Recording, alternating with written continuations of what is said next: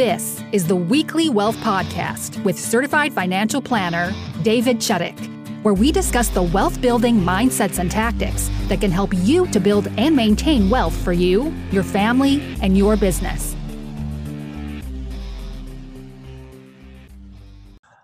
Okay, so welcome everybody to this week's episode of the Weekly Wealth Podcast, where we talk about the mindsets, tactics, and strategies to help you and your business to build wealth.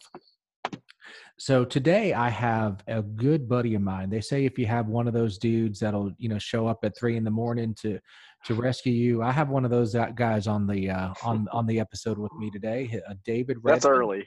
There you go. Well, all right. Maybe we won't call him till six a.m.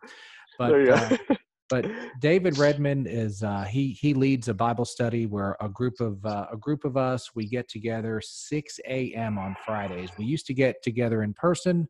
Uh, now that virus has made us get together on Zoom calls and iPhones on Friday mornings, but um, it's something that we've all stuck with. And even though there's a little bit of pain with waking up that early and making it out, I think we all benefit uh, benefit for it. And we're going to be talking commercial real estate uh, today. But but David, first tell us a little bit about yourself, about your background, about your family, and um, and then we'll dive into some commercial real estate. Yeah, sure. Thanks for having me, uh, David. I always enjoy chatting with you about things that can really bless and benefit people. Um, I've only been in commercial real estate about four and a half years, but um, my wife and I have owned uh, small single family home rental properties for probably 15 years. And um, uh, married to Amanda Redmond. We have a little two year old boy, Michael Redmond. And we're just hacking it out every day like the rest of everybody else, you know, just trying to turn sweat into equity and increase our cash flow. Absolutely, and I've seen that little dude on your lap uh, on the Zoom calls, uh, reading through some scripture. So he's a he's a pretty good uh, pretty good little dude. So you said you've owned some single family homes for quite a while. How did you personally get into that, and and what has that done for your personal cash flow, wealth, net worth, and all that um, all that good stuff? Um, yeah. So we I was blessed to have a really strong job out of college I was in medical sales. So we had I had some extra income. And the first deal that I bought was a little property over in a mill village. And a young lady was selling the property. It was her brother's house, and her brother had passed, and she was out of state, and she had a for sale by owner sign in front, and um, with just her cell phone number. And I think she was in Tennessee. So um, it was kind of already in my drive pattern. I was kind of driving these neighborhoods, just exploring the idea of buying my first single family rental property. How much did that property cost? I mean, roughly, was it thirty? So we were under thousand, or we were we were under forty thousand. Okay. On our first one, and um, and I just offered up to her just a thirty day cash deal, quick close and instead of using my own cash, I actually had a home equity line already in place. And our equity was really already smart in our um, in the residence that we lived in, and so I just used equity. what do you mean by the, smart equity? So we weren't upside down. You okay. know, we I think at that time the home that home was um, probably about a two hundred fifty thousand dollar home, but you know, and that's what the market would, that's what buyers and sellers would exchange that property for about 250. Well, we only owed about a 160 or so on, on the note. And so we had quite a bit of equity that we could play with. And there was very little risk because we were able to attach, you know, the value of the home. If we defaulted, somebody could capture that. So it was, it's good for a bank. It's good for a person that wants to buy their first property. Don't use cash potentially. Maybe look at um, doing a home equity line, which is how we did, and we bought our first deal um, with that. And then once I you know, ultimately sold that property, um, we made enough money to pay off the price of that home as well as um, selling that property and making money on the home we, that we were in. But um, so, do you remember what the monthly rent would have been on that property roughly? You know, I think we started off pretty low. I didn't have much handyman skills. You know, it mm-hmm. was uh it was something I learned. Was that before YouTube? well, no, no, I'm not that old. Dang, man. um, most of the properties that I focus on are properties where plumbing and electrical is pretty much already done. If I need to pull carpet, repaint, and fix things, I can do that and change fixtures and fans. That's kind of my target audience when I'm looking at a new property. Um, and so that's kind of what this property was. And all of that was foreign to me at the time, honestly. But it made sense. Nothing scared me, and my price point was really low. I think my rent was like, I think it was in the sixes. So we bought it for a little less than 40. We ended up getting about 600 a month for it.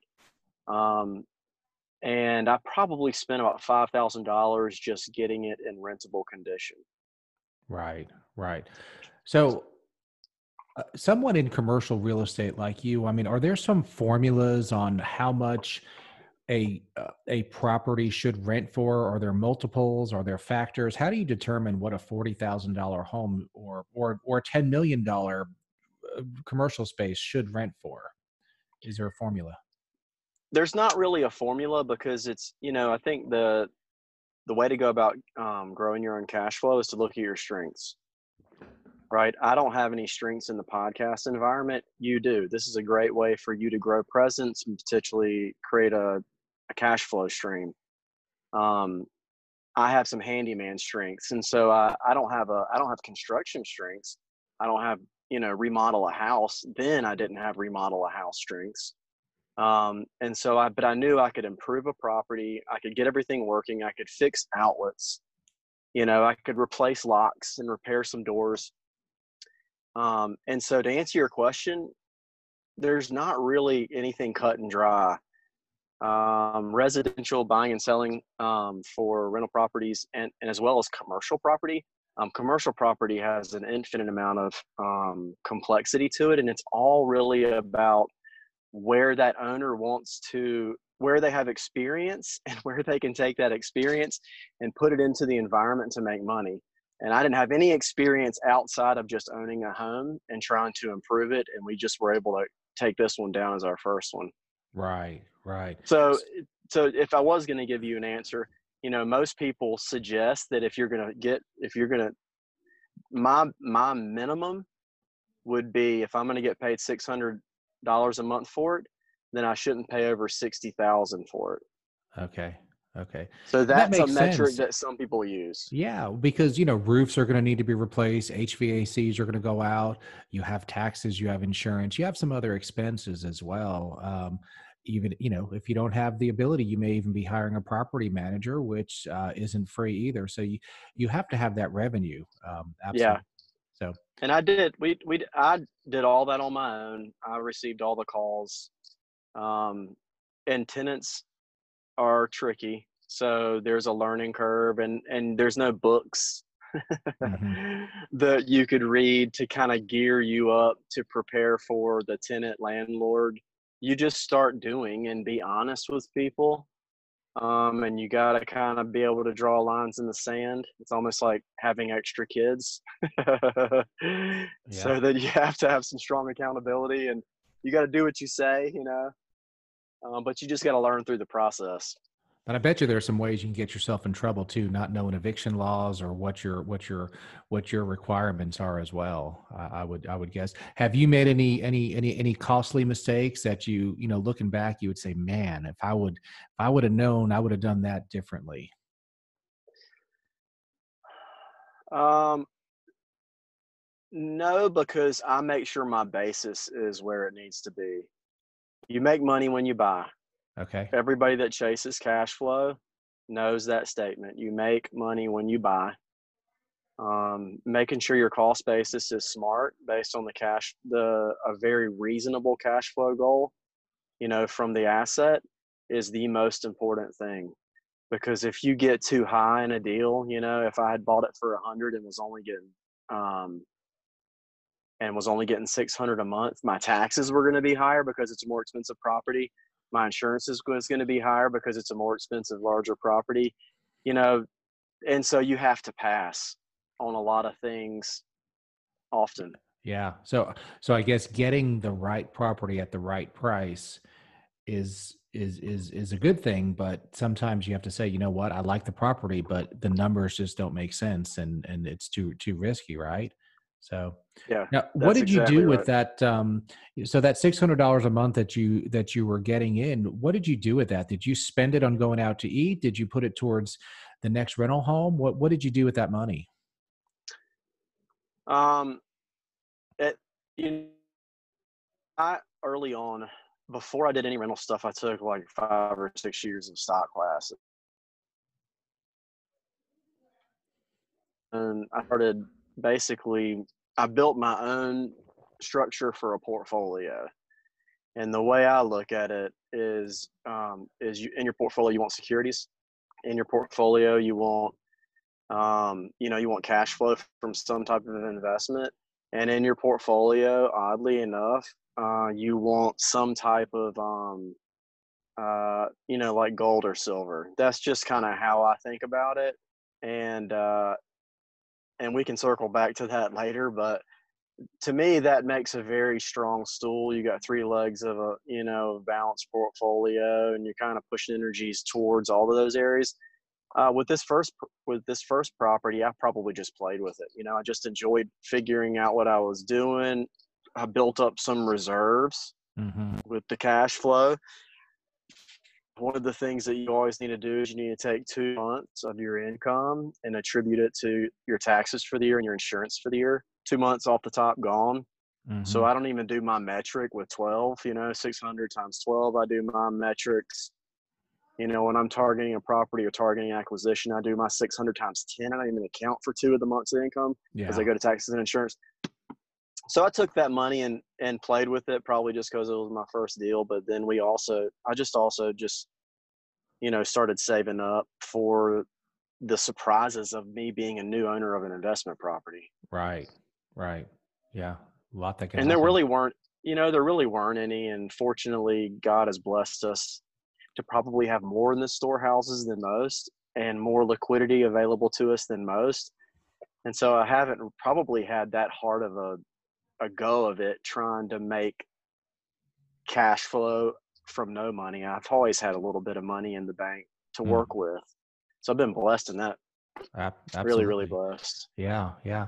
But you know, when you say reserves, let's say that you had four or five or six or ten rental homes, and let's say they were in Seneca this week, and that tornado comes through, and now you have you know forget about the possible loss of life or injuries. Let's say everybody makes that but you have five or six or seven or ten thousand or twenty five hundred dollar deductibles you know if you don't have those reserves then this becomes a pretty pretty rough time for you. So i would yeah. think that it's really important to have have some money money you know from each rent check going towards a reserve fund. Absolutely. So um, yeah we i usually would split my money between um, three areas save for reserves, taxes, and insurance, and new acquisitions. 4 mm-hmm. areas.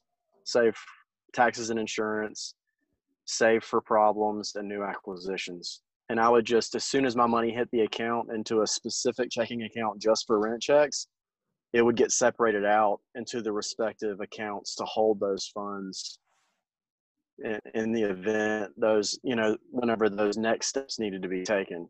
Right. Taxes and insurance new acquisitions and any reserves.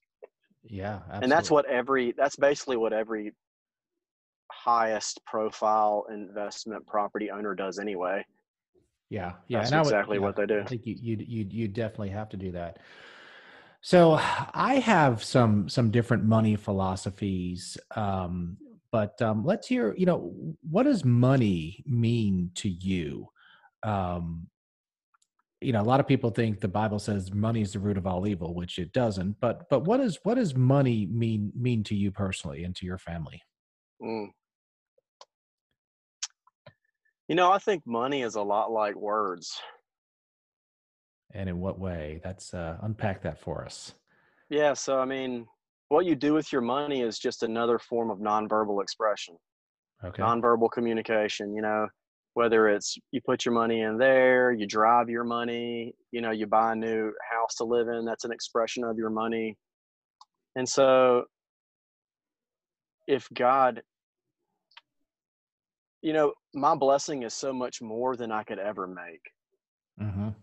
you know, in money, money terms, like what I've been blessed with, the way in which God has blessed me with a baby boy and a and a bride and and the opportunity to work is so much more than any money I could make. And so money is just like seed to me. If I was a farmer, it would just be like I've got a bag of seed. You know, what do I need to do with it? Or I've got a, a an allotment of time. You know, money is just another form of of or another opportunity to steward things well, to take what God has put in your hands and try to do your best to use it wisely, bless others with it. You know, sow it. Yeah. Put it in yeah. the ground. That's mm-hmm. how I view money. Mm-hmm. Yeah, you know, I look at it as a tool, and and uh, you know, they say money doesn't solve all of life's problems, which obviously it doesn't. You know, we've all known very wealthy people that were miserable, and and not to make light of it, but there are many, many wealthy people that you you would say, how could you how could you not be happy when you have 10 million dollars 20 million dollars but but certainly there are problems but lack of money certainly does create problems i mean when that when that uh, cute little boy is hungry if there's no money to buy food that certainly creates creates some issues. So i think we need a certain amount of it but but i agree totally that what we do with our money just says a lot about what's in our heart. Um, and you know there's nothing wrong with even having some nice stuff but sometimes when that stuff has you it becomes a little bit of an issue you know at least for me. Yeah. um, um, you know a nice car is great but if you're having a nice car so you can prove that you know to yourself that you have a higher self self value than somebody else and maybe there's a little pride creeping into the uh, into the issue where we could uh, yeah. uh, need to need to check our check ourselves uh, as well i think now, one of the one of the cool one of the cool things is um that people don't talk about often when it comes to cash flow is for the most part this has been my own experience and i think when i reflect on my youth you know my youth and my decision making in my youth informs this suggestion that i'm about to make which is um, once you taste for the first time cash flow it starts to compete against your other consumables when i taste when i taste the satisfaction of buying a new property, fixing it up, and then getting rental income, and that cost me twenty five or forty five thousand dollars.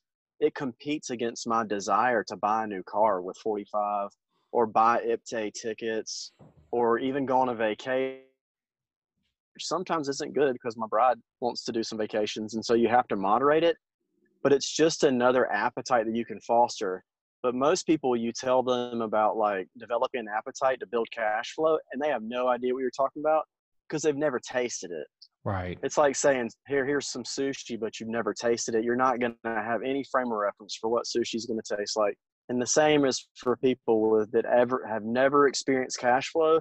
They're always going to go buy something flashy to take its place. But then once you buy something and create that cash flow, you realize that this cash flow is way cooler than that flashy thing that's just going to be a flash in the pan. Mm-hmm. And in three years, it's going to be dated. Whereas your cash flow and your asset has, you know, stands to gain value, produce cash that you can eat on, provide stability and wealth creation for your family. It's way more sexy than buying one more widget that's mm-hmm. pretty. Yeah, yeah. To no. I, I can totally see that. You know, and we're all humans and a consistent stream of revenue and or some money in the bank that helps us sleep better and and it does reduce oh, stress oh, yeah. and when you're less stressed out you're a better husband you're a better father you're you're better at everything when you're not worried about where that next meal is coming from or or even you know there are wealthier people that are just extended too far and and you know they may have a hundred thousand dollar property tax coming due that they don't know where it's coming from and that certainly certainly creates yeah. some stress right there. How about you and your wife? Do you do you share the same money philosophies uh, with each other you know within reason or is that a source of yeah i think i think a lot of marriages sometimes that's a source of stress and disagreement it's a job in and of itself to um, steward the conversation between a husband and a bride when it comes to money in the household you know and we can steer away from it or we can steer towards it um, we are making a decision as to which way to steer you know you're not just because you're not doing anything about it doesn't mean you're not making a decision and i think our wives want to be involved not all wives you know not all wives really care. Maybe that maybe the home is has affluence, and so there's not a to collectively come together and build cash flow, right? Um, whereas I, that wasn't the case for ours. There wasn't you know money falling out of our pockets, and so I think for probably most of um, you know 10 years ago and 10 years into the future, Amanda and I are, are just in the habit of of um, bump you know having hard conversations, figuring it out, and trying to make good decisions together to grow our ca- our property ownership, manage our cash flows, and all that stuff. Um, when we we were this was probably a year and a half ago. We I sat down and started showing her my my Excel work, you know, and kind of showing her some models, and um, and I and I was just kind of showing her my directive about moving money here to fund here to get to get another employee or another cash flow stream in place. And um she kind of she she we went away from the conversation and of course it was uh, for more friction than smooth. Right. But we went away from the conversation and she started like i just wanted to put it out there like a little seed that would kind of maybe hope to sow and it did and it and it rooted. And she came back to me and she looked at me and she's like you know I think we could live on my income and we should take all of your income and direct it into the into the um, wealth creation envi- you know um, leg of our initiative. And i looked at her and i was like are you trying to have sex with me right now? Because that's some sexy talking you're doing. And she said and get so, away from like, me you pervert. Yeah. No no i didn't say that but i mean like that's but i didn't like have to push the initiative right you know i just said this is something i'm passionate about and um, it doesn't always play like that but it's something that she, she, has a heart for helping our family succeed too and she right. took it and figured out how to apply it and came back to me and and once that happened it's been together sharing the directive mm-hmm. yeah so we've talked about your personal investments how do you help other people uh, whether they are you know just new getting into buying that forty thousand dollar property, or if it's you know a conglomerate looking to spend 50 100 million dollars on on commercial uh, you know what are your strengths and how do you help clients? Um so right now uh about three months ago amanda and i, I resigned from cbre about five months ago. Um it's one of the larger commercial real estate firms in the world.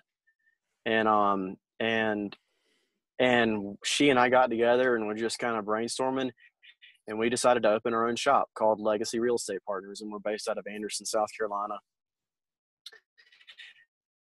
Is to um, have smart conversations with people that are interested in in making healthier decisions in regards to their money, in regards to their residential real estate and their commercial real estate. Um, because we've owned properties for the past past 15 years, we can definitely help people uh, make decisions with what they currently hold as their cash flow properties and then also buying new. But you know i was in commercial real estate for four and a half years. Amanda was in commercial real estate for six years. At cbre i help people buy and sell investment property ranging from you know 1 million all the way up to 25 million. I was on a team of guys that were doing that. And I don't see myself doing that in the future, you know, because what one of the things I did discover after I resigned is that I'm I'm more interested in helping people succeed, and I'm I, I, I, thought that I would want to stay in that I'm going to sell all the big stuff, but I just don't care. I get as much satisfaction right now out of listing my buddy's house in Pendleton that's $250,000 and helping him make good decisions and answer, you know, understand foreclosures and his next buying environment. And I get as much satisfaction out of that as like helping some guy, another buddy who we're in negotiations of helping him sell a self storage facility. Right. So it's just, it's more of a relationship, you know, bump for me than it is a dollar bump because our cash flow is stable and I don't need to really chase any other real estate deals to grow my wealth. I do it because I really just enjoy the people, and um, and Amanda and I wanted to point our work energies into our um, community. Yeah, you know, and and it's interesting when you're an entrepreneur, there are so many different ways to have an impact on the world and no one is necessarily better than others. So there are probably people in your position that are helping with 50 million dollar properties and that's just their niche. That's what they do and that's where they get fulfillment and that's where they make a difference. And um and you could do that, but you're choosing to go a different route and you're you're going your way and and um, that's just what i love about being an entrepreneur is that you have choices to do what you want to do. You know they say as an entrepreneur you only have to work 80 hours a week but you at least get to pick which 80 and um, and i think that's uh, sometimes that's more more true than um, than it than it needs to be. So you well, know one of the things that i think is a good thing to mention is um, as I teach over at Anderson Alternative. It's a local high school where the kids that get kicked out of um, public school come over to Anderson Alternative. Shout out um, to Mr. Dillingham that runs that facility over there, taking care of all those kids. He hustles over from Spartanburg every single day in the morning and the evening. And I go over there and I teach those kids financial literacy. And um, just a second, what you said, David, is um, is you is just because you got a lot of money don't mean you're wealthy Mm-hmm. You know, you can bring a hundred, hundred K in a month and owe 110. And mm-hmm. me and my kids talk about that often. I'm trying to help them um, establish some roots of understanding wealth versus money. Mm-hmm. And, um, but then also trying to coin a phrase, you know, that I try to get in their head is money doesn't grow on trees, but it grows like trees. That's true. Mm-hmm. And I don't think that grammar is entirely right. Mm-hmm.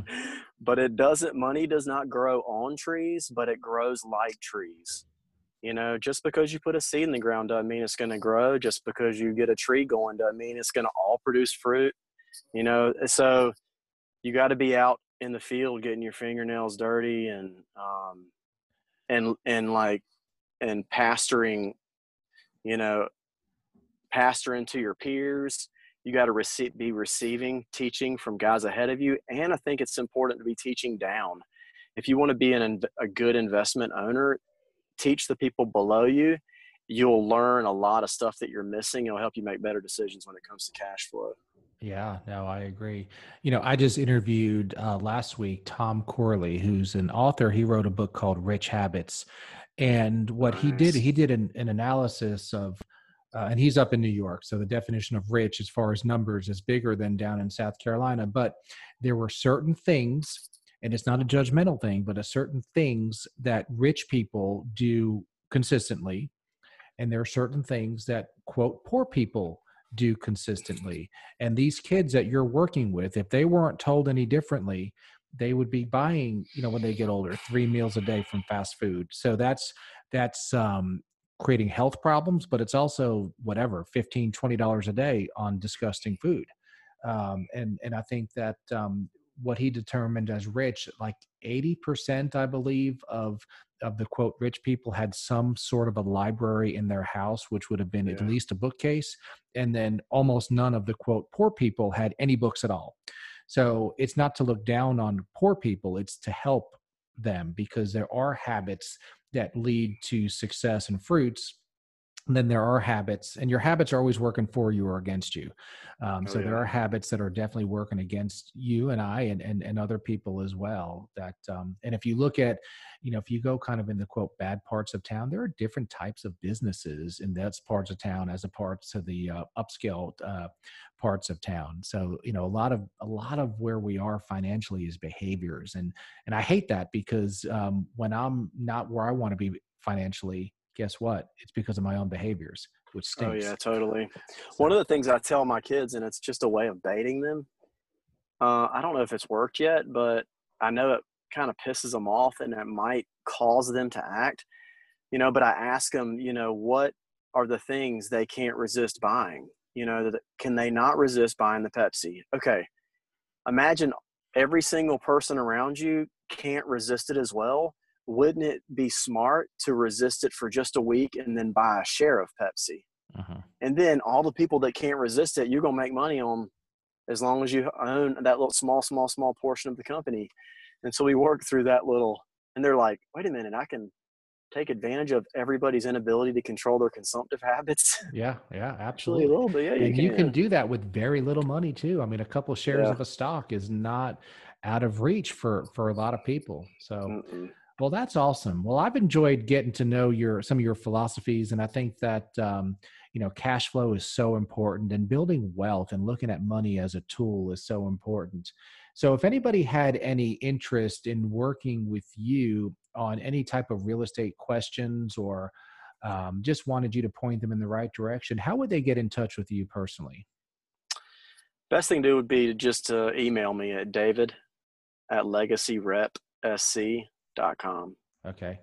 And I'll yep. uh, I'll put that in the show notes. And um, yeah, anybody who's who's just looking for some good, honest feedback and and and and, and direction uh, in the right way, uh, David Redmond will point you in the right direction. So, enjoyed chatting with you. Maybe we'll have you on again. And uh, I believe I will see you on a Zoom call uh, at 6 a.m. this Friday morning. yes, sir. Looking forward right. to it, brother. Good deal. Awesome. Thanks for being on. All right. Thank you, David.